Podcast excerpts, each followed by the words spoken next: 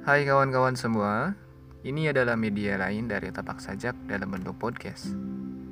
Dan sejauh ini Tapak Sajak memiliki dua platform media, satu YouTube dan dua podcast.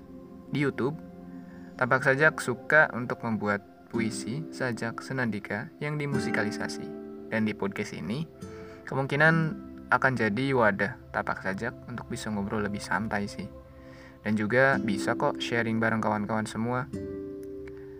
Um, oh iya, satu lagi lupa Instagram.